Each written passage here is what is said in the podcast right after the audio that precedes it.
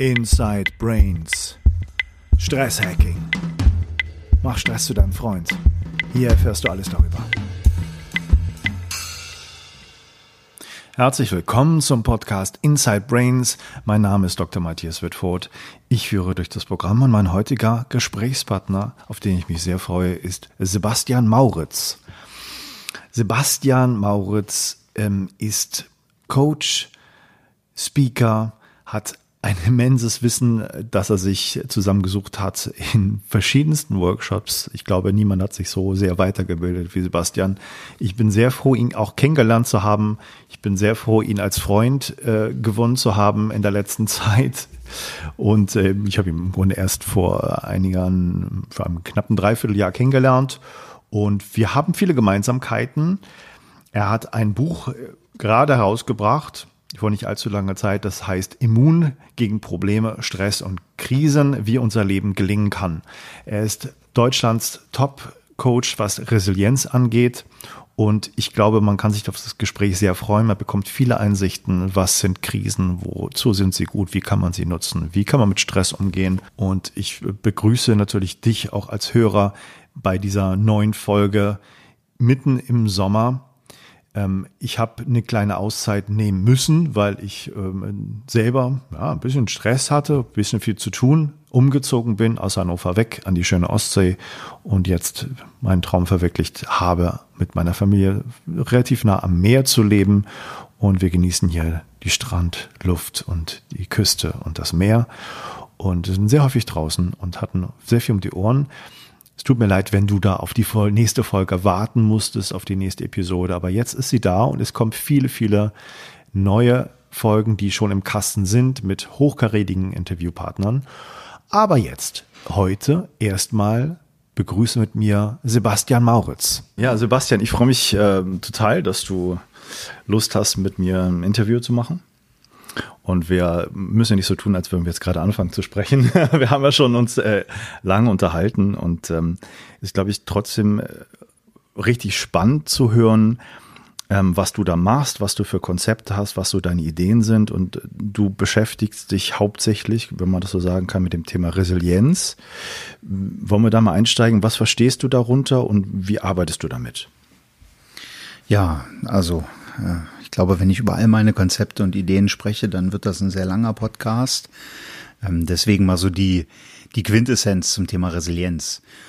Resilienz ähm, verstehe ich so, dass der Körper natürlich resilient schon ist. Das mal so als Grundprämisse. Jeder ist resilient.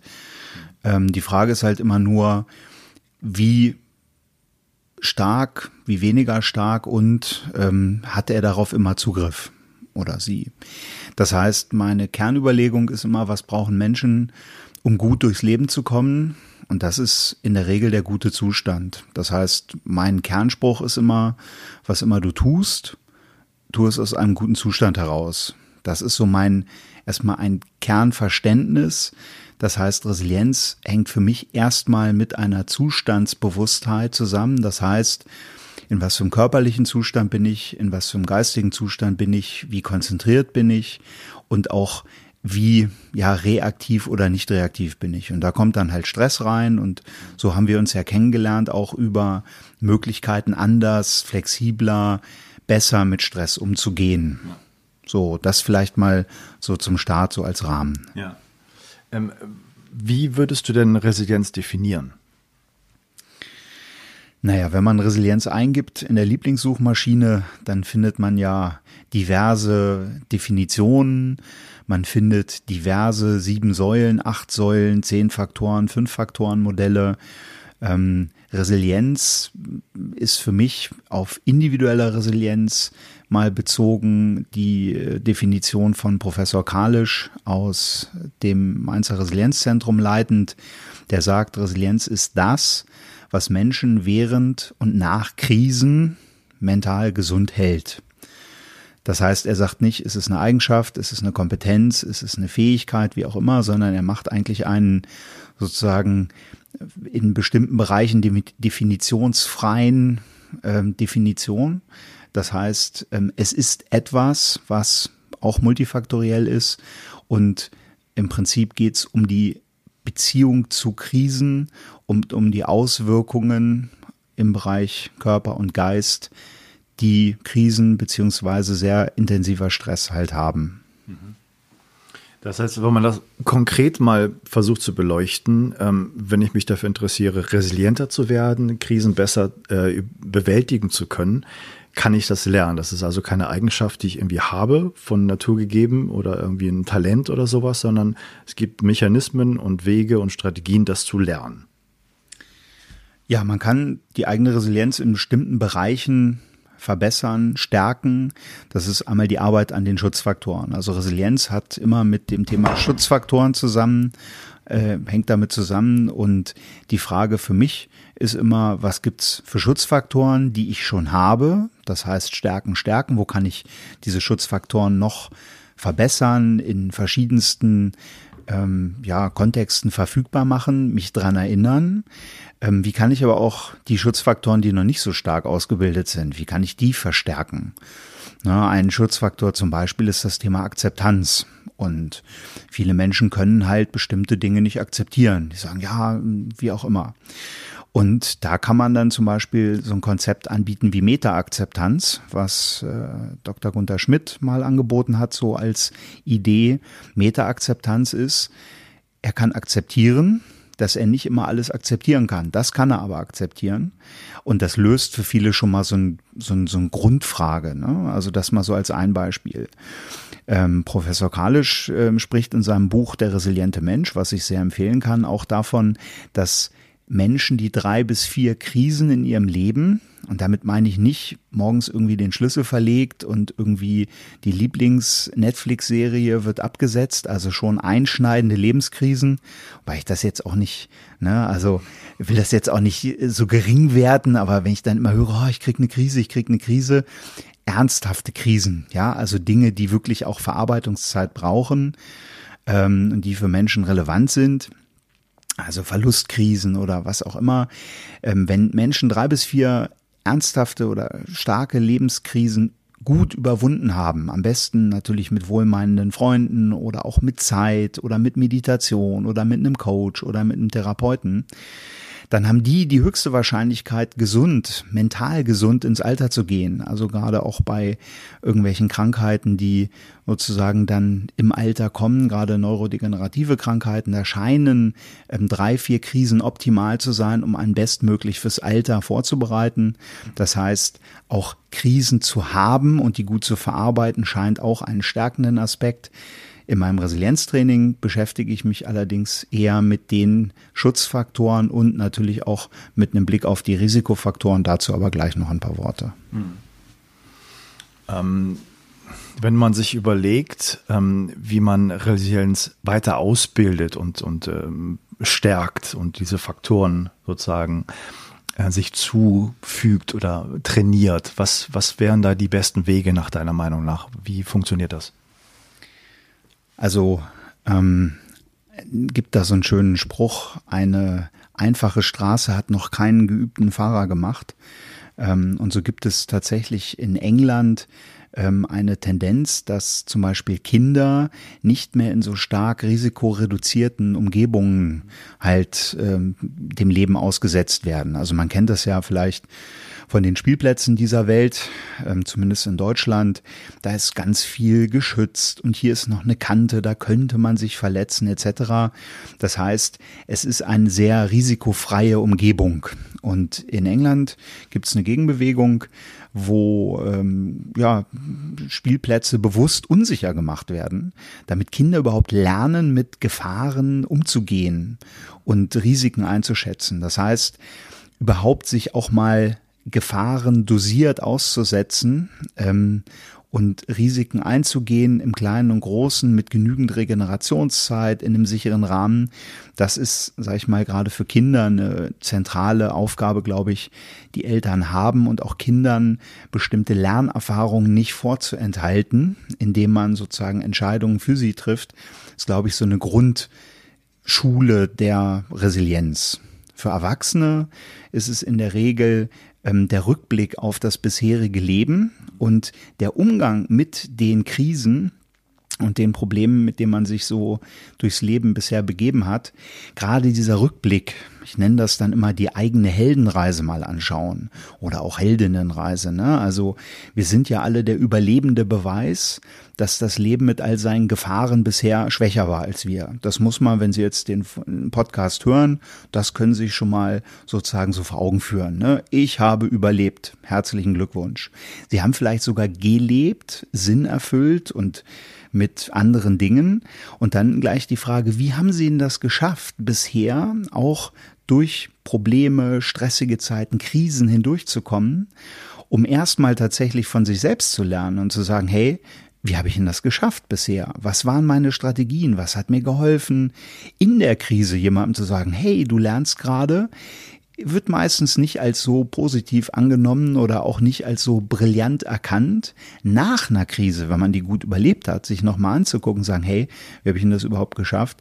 Das ist das, womit aus meiner Sicht das Resilienztraining erstmal beginnt, mhm. weil wir von uns selber ganz viel lernen können über unsere unbewussten Überlebens- und auch Lebensstrategien. Mhm wir können ja auch äh, ruhig deutlich sagen, wir haben uns jetzt auch persönlich zum ersten Mal kennengelernt, weil du bei meinem Wim Hof Workshop warst. Und ich habe das Gefühl, da kristallisiert sich von, von dem, was du gerade erzählt hast, auch so ein bisschen so ein, so ein allgemeines Prinzip heraus, was wir vielleicht auch gemeinsam haben, was wir teilen, nämlich, dass man sich auf eine kontrollierte Art und Weise Stress aussetzt oder Gefahren, wie du es sagst, um sich zu trainieren, um sozusagen aus einer gewissen Komfortzone herauszukommen, um da ja einfach stärker zu werden. Würdest du das auch sagen? Ja, definitiv. Also ich höre immer wieder so dieses, ja, du musst aus deiner Komfortzone, du musst, du musst. Mhm den Kollegen kann ich immer nur sagen, ja, das ist alles sehr einfach und ähm, ne, wenn man sozusagen in einer sehr gemütlichen Komfortzone zu Hause ist, kann man auch anderen sagen, hey, geh doch mal raus, guck mal, wie es ist. Für mich ähm, gibt es im Prinzip drei Zonen, über die ich immer nachdenke. Das erste, womit ich mit meinen Klienten oder auch mit meinen Teilnehmenden arbeite, ist erstmal, wie geht's dir in deiner Komfortzone? Ist deine Komfortzone eine richtige Komfortzone? Was sind deine, ich nenne das dann Muster des Gelingens, also auch in Anlehnung an Gunter Schmidt, der diesen Begriff für mich geprägt hat. Muster des Gelingens heißt, wann geht's dir richtig gut? Wann läuft es? Und genieß das. Regeneriere dich, habe so viele sichere Orte, wie du möchtest, weil die tatsächlich eine physiologische Notwendigkeit für dich sind. Sicherheit, eine gute, bequeme, schöne Komfortzone. Punkt. Und dann guck, wenn du in eine Lernzone kommst, wie du mit diesen Irritationen umgehst. Dein Workshop, äh, Matthias, war für mich auch so ein Schritt aus meiner Komfortzone raus. Ähm, wir haben geatmet, wir haben hyperventiliert. Ähm, es war einfach sensationell. Ich hatte einen Lachflash. Ich hab, äh, bin mit Dingen in Kontakt gekommen, wo ich so dachte, ah, spannend, interessant, ich kann wieder was lernen. Und bei jeder Form von Irritation ist für mich immer die Frage, ähm, wie gehst du mit Irritationen um? Sagst du, ach Mensch, das ist ja interessant, ne? das gibt sicherlich Sinn, ich kann hier was lernen. Oder sagst du, oh Gott, ne, das, das funktioniert nicht. Äh, da bin ich heute wahrscheinlich mit dem falschen Fuß aufgestanden, so. Schritt in die Lernzone. Die Frage ist, wie lange bleibe ich in der Lernzone und wann wird die Lernzone zur Panikzone? Panikzone heißt, meine momentan erlebten Ressourcen, Kompetenzen, Fähigkeiten passen nicht mehr zum Anforderungsniveau. Und da zu lange drin zu bleiben oder dann sogar in die Krisenzone zu kommen, nicht gut auf sich zu achten, weil man noch diesen, dieses Echo von du müsst aus deiner Komfortzone raus äh, Tenor hat, das ist aus meiner Sicht nicht günstig, sondern ein kontrolliertes in Lernzonen, vielleicht auch mal einen guten Kontakt mit Panikzonen und damit meine ich guten Kontakt, immer wissend, hey, ich habe da eine super Komfortzone und dieser Spruch, ähm, da passiert keine Magie, also die Magie, die in Komfortzonen passiert, ähm, ist eine ganz andere als die, die in Lernzonen sozusagen möglich ist, na klar. Und für mich ist es immer beides, einatmen und ausatmen, lernen und auch regenerieren, wohlfühlen, das gehört für mich zum Menschsein. Ist, glaube ich, nochmal ganz schlau. Ähm, die Komfortzone auch nicht so despektierlich zu behandeln, wie du das gerade auch gesagt hast, ne? dass man sozusagen beides wertschätzt. Ähm, du hast ja gesagt, wie, wie geht's los, dass man Resilienz fördert? Da hast du von Akzeptanz gesprochen, Meta-Akzeptanz, ein interessanter Begriff. Und dann hast du gesagt, Lebensrückblick. Also wie bewerte ich auch das Leben? Was habe ich da geschafft? Ähm, das ist sozusagen der Blick in die Vergangenheit, um äh, für die Zukunft eine gewisse psychologische, mentale Stärke zu haben. So würde ich das sehen. Was sind noch weitere Schritte außer Akzeptanz? Also nur noch mal ein Wort zur Komfortzone. Es gibt in meinem Leben ähm, immer wieder auch Zeiten und Bereiche, wo ich dann so, weiß nicht, hatte im September mal 24 Tage am Stück Veranstaltungen in acht verschiedenen Städten mit zig äh, verschiedenen Publikums und äh, längeren Seminareinheiten, einer Messe etc. Das sind Momente, wo ich mir meine Komfortzonen mitnehme, baue und die auch sehr stark gegen alles andere verteidige. Das heißt, ich habe schon immer wieder die Balance, dass je mehr Risiko in meinem Leben da ist, je mehr Stress, umso bewusster greife ich auf meine Komfortzone zurück. Ich finde, die Balance macht das Ganze. Ein Leben nur in der Komfortzone ähm, wird sozusagen eher die Unflexibilität fördern. Leben nur in der Lernzone, ähm, dafür zahlt man auch einen Preis, weil man sozusagen nie auch mal regenerieren kann wie das Ganze für mich beginnt, wie ich meine eigene Resilienz verändere, stärke etc., ist im Wesentlichen ähm, für mich immer die Frage, wie reagiere ich auf die Reize meiner Umgebung. Das kann man jetzt auch als Achtsamkeit sozusagen rahmen. Ähm, da gibt es ein schönes Zitat von Viktor Frankl, der von dem Raum zwischen Reiz und Reaktion spricht.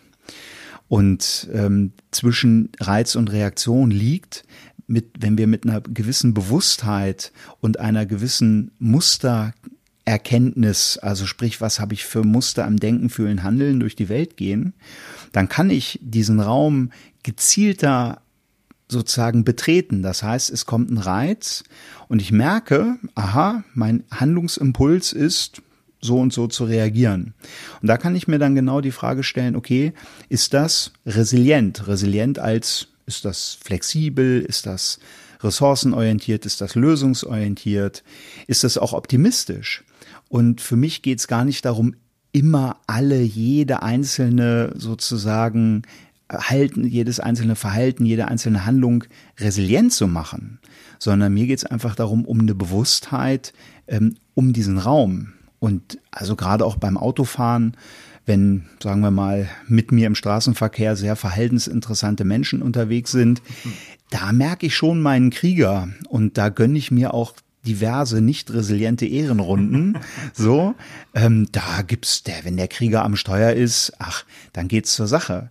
Das heißt aber nicht, dass ich sozusagen nicht auch anders reagieren kann, wenn ich Beifahrer habe oder wenn ich gerade sage, ach Mensch, ja, er fährt dicht vor mir her, es ist okay und es lädt mich zu tiefer Bauchatmung ein. Das heißt, dieser Raum zwischen Reiz und Reaktion, das, was Gunther Schmidt als Stresseinladungen der Welt dann beschreibt. Ne? Also wir kriegen ja den ganzen Tag Stresseinladungen, ob wir die annehmen oder nicht. Resiliente Menschen können das jedes Mal entscheiden. Also was in den Gesprächen auch vorher, als wir uns kennengelernt haben, ähm, total beeindruckend für mich war, ist, dass du, also wenn man dich nur auf Resilienz oder auf ein Thema reduzieren würde, wäre es äh, deiner Person nicht gerecht, sondern du hast ein unheimlich breites Spektrum von Interessenten, äh, von Interessensgebieten, von Sachen, die du auch machst im Coaching. Ähm, wie würdest du deine Arbeit beschreiben? Also was, was machst du? Machst du Coaching? Machst du Therapie? Bist du Speaker? Wie würdest du deine Person charakterisieren? Also ja, nein und ja und vieles mehr. Also ich bin, ähm, würde ich sagen, kein Therapeut im klassischen Sinne. Ich bin ein gut ausgebildeter Coach, bin als Speaker unterwegs. Das, worum es mir geht, sind immer die Grundstrukturen, wie Menschen, ich nenne das so mit Anführungsstrichen, funktionieren. Ähm, wir beschreiben uns ja sehr oft mit, mit Maschinenmetaphern. Also ich habe Stress, ähm, ich habe Burnout, das sind alles ähm, Begrifflichkeiten, die ähm, eher sozusagen aus der Materialwissenschaft oder aus der Raketentechnologie abgeleitet werden. Das heißt, wir haben so die Tendenz, uns als Maschinen zu sehen.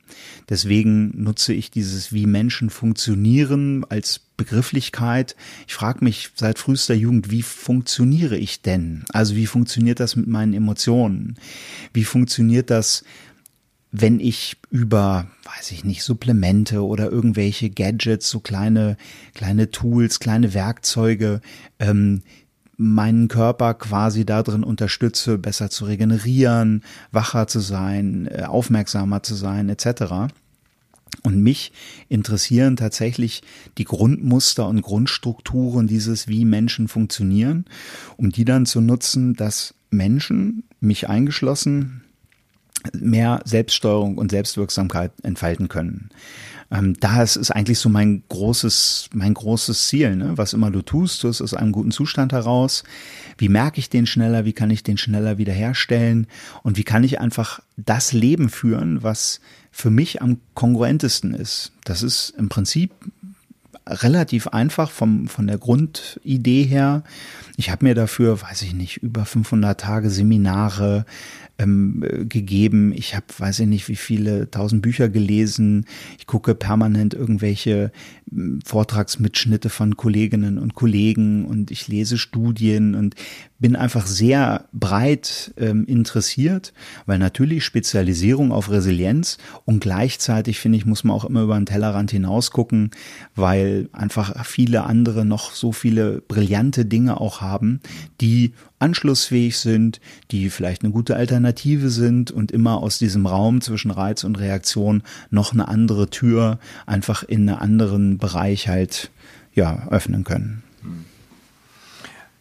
Was vielleicht auch noch mal ein ganz wichtiger Punkt ist, wie ich finde, ähm, den ich auch so ein bisschen gemerkt habe, als ich mit dir vorher gesprochen habe, ist, wie, wie grenzt du das ab zu so einem allgemeinen Trend, gerade wo es darum geht, über Achtsamkeit, Meditation, besseren Umgang mit sich selbst, äh, so, so, einen, so einen seichten Weg, würde ich mal vielleicht ein bisschen vorsichtig sagen, zu beschreiten. Also was, was ist deine, deine Art, das zu sehen und sich da irgendwie vielleicht auch von zu distanzieren? Ja, ähm, gibt da einen schönen gibt da einen schönen ähm, Film auf Netflix von Tony Robbins, der heißt I'm Not Your Guru. Ich habe da so meine Zweifel. Ähm, ich glaube, da draußen laufen sehr viele, ich nenne es mal Gurus rum, die irgendwelche Dinge predigen und ähm, ja, also ich mache Dinge äh, schon auch gerne einfach, aber halt nicht simpel. Und so die platten Botschaften, da habe ich immer eine Zwickmühle, weil ich weiß, so Quick Fixes und ne, du musst nur, wenn ich immer höre, ja, du musst äh, dein, dein Ändern leben und diesen ganzen, ähm, diesen ganzen Hobby-Mist von irgendwelchen Menschen, die sozusagen das, ja, vor vielen Menschen als sozusagen die neuen Apostel oder die neuen äh, Heiligen der momentanen Neuzeit so von sich geben, aber halt auch ohne die Quellen zu benennen oder auch ohne da einen gewissen Tiefgang zu haben, das finde ich schwierig. Ich glaube, dass ähm, wir gerade Zeiten erleben, wo die klassischen Religionen oder auch klassische Lebenskonzepte an ihre Grenzen kommen, äh, im Sinne der äh, Sinnstiftung für die Menschen und dass halt viele Menschen so ein Leben nach einfachen Gesetzen und Regeln sehr gerne hätten. Also Komplexitätsreduktion, da will man dann hören, hier, du musst einfach nur das, das, das machen, du musst regelmäßig meinen Podcast hören, was bei Matthias stimmt, aber bei vielen anderen nicht. Ja, dann geht's ja besser, so nach dem Motto. Ähm, oder muss man ein neues Buch kaufen oder dieses, jenes. Das stimmt bei mir auch. Das kommt im März 2018 übrigens raus. Immun gegen Probleme, Stress und Krisen. 2019, ne? äh, 2019 ja, wow, vielen Dank. Also ist noch äh, ein bisschen hin. So, ne? Also jeder, der halt quasi dauerhafte Abhängigkeit ähm, zumindest nicht aktiv ausschließt, ähm, hat für mich sozusagen, da bin ich schon sehr skeptisch. Mein Standardspruch bei Klienten oder auch bei Teilnehmern ist, ähm, ich gebe alles raus, was ich weiß, nimm das, was du brauchst. Und bei Klienten gerade ist es so im Coaching, ähm, ich habe die Klienten am liebsten, die ich sehr schnell nicht mehr sehe. Das heißt, die selber alleine gestärkt durchs Leben gehen, die ich quasi stärken konnte und die ich dazu befähigen konnte, dass sie selbst ihr Leben leben. Weil ich möchte auch nicht jedes Mal angerufen werden für Herr Mauritz, wie soll ich mich da entscheiden und Herr Mauritz, was soll ich da machen, sondern den gebe ich Techniken an die Hand und die das selber können. Das ist vielleicht nicht so geschäftsförderlich ähm, auf den ersten Blick im Sinne einer Nachhaltigkeit, auch einer sozusagen im äh, kosmischen Sinne, ja, im äh, Zyklus der ganzen Inkarnationen oder wie auch immer man das sehen will, ist es, glaube ich, die einzige Art, die funktioniert, Menschen nicht von sich abhängig zu machen und einfach Menschen zu sagen, hey, ist alles in dir, ich zeig dir mal, wo du besser suchen kannst, ne, und dann läuft das schon. Das ist, denke ich, auf jeden Fall richtig. Aber nochmal, wo machst du deine Unterscheidung? Wenn du sagst, ähm, Leute, die Quick Fixes predigen, die sind nicht seriös, ähm, vielleicht höre ich das ein bisschen raus, weil so bestimmt so schnell geht das alles nicht. Und dann sagst du aber doch im anderen Atemzug, du kannst Leuten ganz schnell helfen und Veränderungsprozesse anschmeißen. Also wo siehst du da sozusagen die Grenze, die Balance? Was, was geht schnell, was geht vielleicht nicht so schnell? Und was ist eine zu einfache Botschaft? Ja, schwierige Frage. Ich bin da sehr ambivalent. Mhm. Ähm, und ich habe auch so ein paar Menschen, auf die ich mit, sagen wir mal, ähm, ja, intensiven äh, emotionalen Unterschiedlichkeiten reagiere, so wo so die verschiedenen Grimpfel in mir kommen und wo ich vielleicht auch einfach nur mit denen Thema habe. Ne? Es könnte sein. Ähm, ich weiß aber auch, dass ähm, viele andere, die auch gute Botschaften haben, die nicht so präsent in der Öffentlichkeit sind, ähm, vielleicht nicht mehr oder weniger gut oder nicht gut sind, das weiß ich nicht. Ich glaube, man sollte alles, was man hört, erstmal kritisch hinterfragen und erstmal sagen, Mensch, also interessant ist eine interessante Sichtweise. Ähm, ich finde, bei, weiß nicht, knapp acht Milliarden Menschen auf der Welt haben wir im Zweifel acht Milliarden verschiedene Sichtweisen. Deswegen ist auch eher eine systemische Haltung im Sinne von, ich biete euch mal was an, ich möchte euch sozusagen einladen, mal meine Art und Weise auszuprobieren. Und prüf bitte für dich, prüf bitte kritisch, ob das für dich hilfreich, nützlich, sinnvoll ist, ob es für dich einen Unterschied macht. Und wenn der Unterschied für dich ein guter ist, ob der sich auch in deinem Umfeld sozusagen in deinem bisherigen Umfeld gut verträgt. Das ist nämlich, glaube ich, das, natürlich kann man wenn man jetzt Tony Robbins anschaut, innerhalb von ein, zwei, drei Tagen jemanden total aufpumpen. Ja, das ist einfach Hypnose, das ist nichts anderes. Mhm. Hypnotherapie ist ein uraltes Heilverfahren, was schon als was schon die Schamanisten benutzt haben und extrem wirkungsvoll, weil es halt mit unbewussten Prozessen arbeitet. Ich kann über Massenphänomene natürlich Menschen in Zustände bringen. Alles völlig okay. Die Frage ist immer nur, ähm, was kommt danach? Und wenn danach dann der äh, esoterische Kater kommt oder so dieser, dieses, oh, jetzt muss ich erstmal mein ganzes Umfeld umkrampeln, kann man da manchmal einen sozialen Kollateralschaden hinterlassen, den ich durchaus schon erlebt habe, wo Menschen dann nach Hause gegangen sind, nach so einem Seminar, nicht bei mir, aber bei Kollegen und Kollegen, ähm, und erstmal alles umgekrempelt haben, erstmal gesagt haben, hier, ihr seid Energieräuber, weg mit mhm. euch und und. Und man macht da teilweise Dinge kaputt, die ja einfach auch schwer wieder gut zu machen sind. Das ist immer ambivalent und gleichzeitig gibt es eine Seite in mir, die sagt, hey, aber wenn es das Richtige ist, sich von so ein paar Menschen mal zu trennen, warum da nicht? Also Ambivalenz und Wachsein, wenn mich jemand bittet, das auch kritisch zu hinterfragen und sich auch kritischen Fragen gut stellt. Wunderbar, wenn jemand sagt, hier, mein Weg ist der einzige Weg, naja, das hatten wir in Deutschland schon mal. Das hat auch nicht so gut funktioniert. Ja, ein wichtiger Punkt. Wenn, ich möchte natürlich auch ein bisschen von deinem, äh, von deinem Wissen und deinem Erfahrungsschatz und deinen Informationen zehren. Wir haben uns ja auch sozusagen ein bisschen, ja, angezogen, glaube ich, weil wir schon so ein auch ein größeres Gesamtbild haben von was muss man eigentlich alles beachten, wenn man Veränderungsprozesse in Gang schmeißt? Wo, welche, welche Sachen sollte man anschauen? Sind es nur mentale Sachen? Sind es nur biologische Biohacking-Sachen? Oder muss man vielleicht eine Kombination sehen von vielen Sachen, die man da halt berücksichtigt? Und es ist alles komplex, klar, aber ich glaube, ähm, es wird immer mehr interessante Perspektiven geben auf das Thema und es ist wichtig, da sich damit auseinanderzusetzen, was steckt hinter der einen oder anderen, was kann da sinnvoll sein, was ist vielleicht irgendwie Blödsinn. Ähm, insofern vielleicht die Frage an dich, ähm, was siehst du gerade aktuell für dich oder für deine Klienten als so ähm, sehr interessante neue Wege an, die, die man kennen sollte?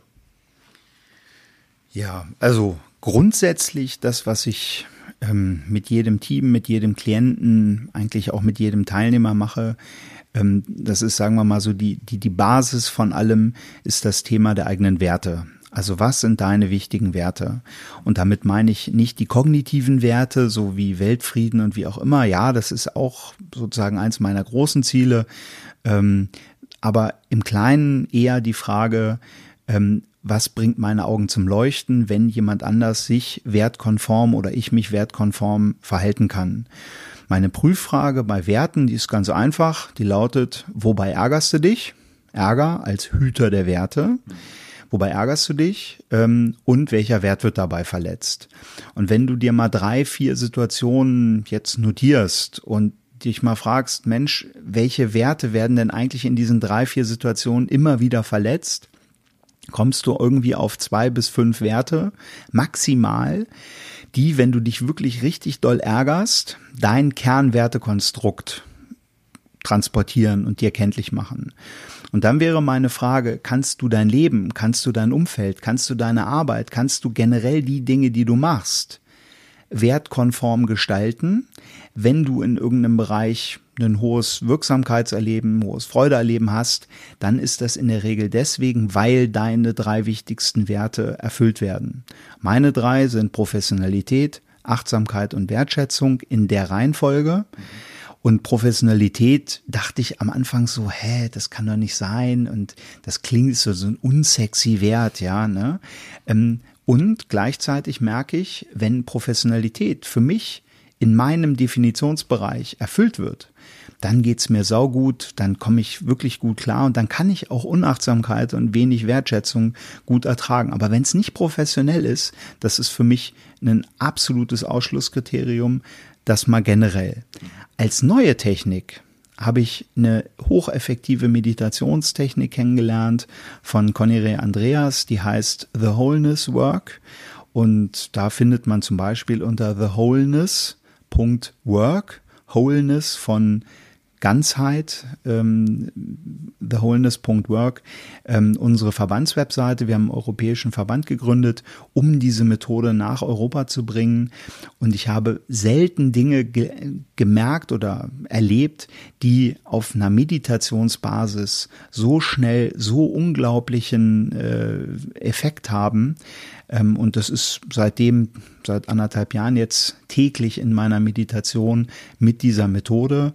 Es hat sich schon irgendwie verselbstständigt, dass mein Körper gelernt hat, dysfunktionale Reaktionsmuster ähm, ja einfach zu integrieren. Ich kann nur sagen, das ist wirklich spannend und ganz, ganz viele andere Sachen natürlich noch mehr. Auch das immer was Individuelles. Und im Coaching arbeite ich auch nicht gleich am Anfang damit, sondern da gehe ich erstmal, das kennst du ja auch, auf Klopfen und Kurbeln. Mhm. Die schöne Methode PEP von Dr. Michael Bohner, auch aus Hannover.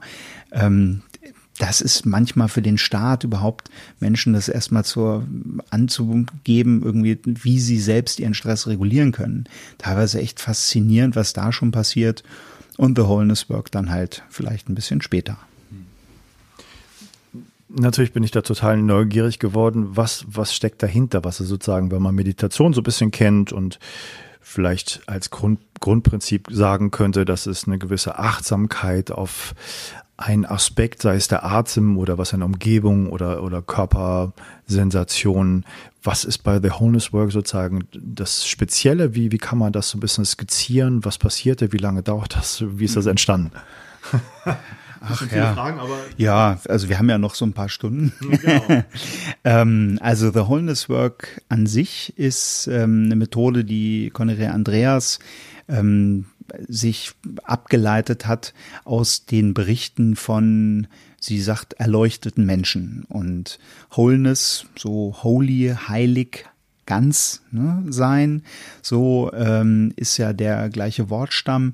Ähm, und diese erleuchteten Menschen, die sind im Prinzip überhaupt nicht mehr reaktiv auf die Welt, sondern die haben einen ganz hohen Grad an Selbststeuerungsfähigkeit. Ähm, das hat auch gar nichts Verklärtes, Magisches oder was auch immer, sondern einfach ein sehr hoher Grad der Bewusstheit über die internen Prozesse. Das heißt, die Verhaltensmuster, die uns unbewusst reaktiv werden lassen, die wir gelernt haben, das Gehirn als musterbildendes Organ, ähm, die sind oder werden im Bereich von The Wholeness Work ähm, erfragt über so bestimmte, eine bestimmte Frageart die damit beginnt, dass man sagt, Mensch, ähm, zum Beispiel drückt ab und zu jemand mal deine Knöpfe. In Anführungsstrichen reagierst du dysfunktional oder parafunktional auf eine Stresseinladung von jemand anderem. Nimmst du die immer an? So. Gibt viele Leute, die sagen, ja, der macht mir schlechte Laune. Wunderbar. Denk mal an die Situation, guck mal, wo ist denn das im Körper und geh damit mal in Kontakt. Und dann hat das Ähnlichkeiten zum Focusing. Ähm, wenn man jetzt sagt, ja Mensch, das ist so wie Focusing. Im Focusing werden diese Musterketten aber, so wie ich es verstehe, nicht mit einer bestimmten Art und Weise aufgelöst, sondern die werden erstmal erfragt. Und bei The Wholeness Work erfragt man dann diese sogenannten Erfahrungsmusterketten. Das heißt, man erfragt ähm, quasi mit dem Klienten in einem, ja, so nicht trancigen, aber halt schon so ein bisschen entspannten Zustand diese Kette an Vorerfahrungen. Das ist vielleicht nochmal auch ein eigener Podcast wert, weil dann könnten wir sozusagen da mal hindurchführen. Äh, das braucht dann noch so ein bisschen Vorrede. Aber das Spannende ist, dass ähm, diese sogenannten dann neuromuskulären Blockaden, also wenn ich eine Vorerfahrung habe, auf die mein Körper mit irgendeiner Art reagiert hat, die stressig war oder wie auch immer, dann kann man diese Vorerfahrungen entspannen lassen und sozusagen sich auflösen lassen, so dass ich nach so einem Wholeness-Prozess, der Viertelstunde, 20 Minuten oder so im Schnitt dauert, ähm, dann auf eine bestimmte Vorerfahrung nicht mehr so reagieren kann. Das heißt, meine Erfahrungsmusterkette zu diesem Reiz ist aufgelöst. Und das klang am Anfang, als mir das jemand erklärt hat, so, dass ich gesagt habe, nee, ist klar. Und gleichzeitig dachte ich so, oh, wie brillant, äh, es funktioniert doch. Also ich äh, bin ohnehin total fasziniert von den Sachen, die du da erzählst und ich denke, dass wir das auch noch mal viel tiefer elaborieren können in einer extra Folge. Ähm, und, und ich glaube, du hast da so viel Informationsquellen, dass wir da immer wieder was anzapfen können. Da bin ich schon ganz gespannt drauf. Ähm, vielleicht nochmal als Abschluss zu The Wholeness Work. Was hat das sozusagen konkret für, für Klienten oder für dich gebracht? Das ist einfach weniger Reaktanz auf Stresseinladung, wie du sagst, oder ist es noch ein anderer Aspekt, der da irgendwie rauskommt? Also der interessante Aspekt, den ich immer wieder erlebe, ist eigentlich die Energie, die dabei frei wird. Cornelia Andreas spricht von so geballten Fäusten, die wir haben. Das heißt, wenn wir ähm, in einer stressigen Situation waren, dann merkt uns, merkt sich unser System die Situation und bindet an diese Situation sozusagen so einen gewissen ja, so eine gewisse ja, Anspannung oder wie auch immer. Das heißt, ähm, durchs Leben zu gehen und nicht reaktiver zu sein, sondern mehr im Kontakt mit der Realität, das heißt, weniger unsere ganzen Filter, unsere ganzen Konzepte zu haben, die wir gleich über Dinge drauflegen, ähm, gibt uns auch mehr Chance, quasi unmittelbar mit der Welt oder unmittelbarer mit der Welt in Kontakt zu treten. Natürlich erzeugen wir immer die Welt in unserem Kopf, ähm, um überhaupt mit der Welt interagieren zu können, also Basis radikaler Konstruktivismus. Ähm, über die Wholeness-Arbeit merke ich aber, dass ich Menschen noch weniger als vorher schon in Schubladen stecke und eher mit so einer Haltung des, ach, das ist ja interessant, ähm, das ist ja spannend, aha, mh, interessant. Ja, mit mehr Neugierde, auch mit, mit Neugierde, Interesse, mit also einfach auch weniger Vorurteilen, also einer, einem, könnte auch sagen, offeneren Herzen durch die Welt gehe. Und das macht mir mein Leben einfach viel einfacher, ne? weil ich nicht mehr so schnell in gut und schlecht, in Feind und Freund oder was auch immer denke, sondern es ist erstmal so. Dinge sind erstmal so, wie sie sind.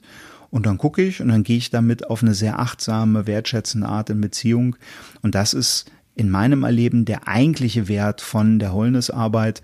Und wenn ich nachts einmal aufwache mit irgendwelchen komischen Gedanken, ich brauche äh, Bruchteile von, von Sekunden, ähm, um dann quasi mit Holnisarbeit diesen Gedanken und die Reaktion meines Körpers aufzulösen und dann einfach weiter zu schlafen. Das ist nochmal so ein ganz unmittelbarer Nutzen, den ich habe.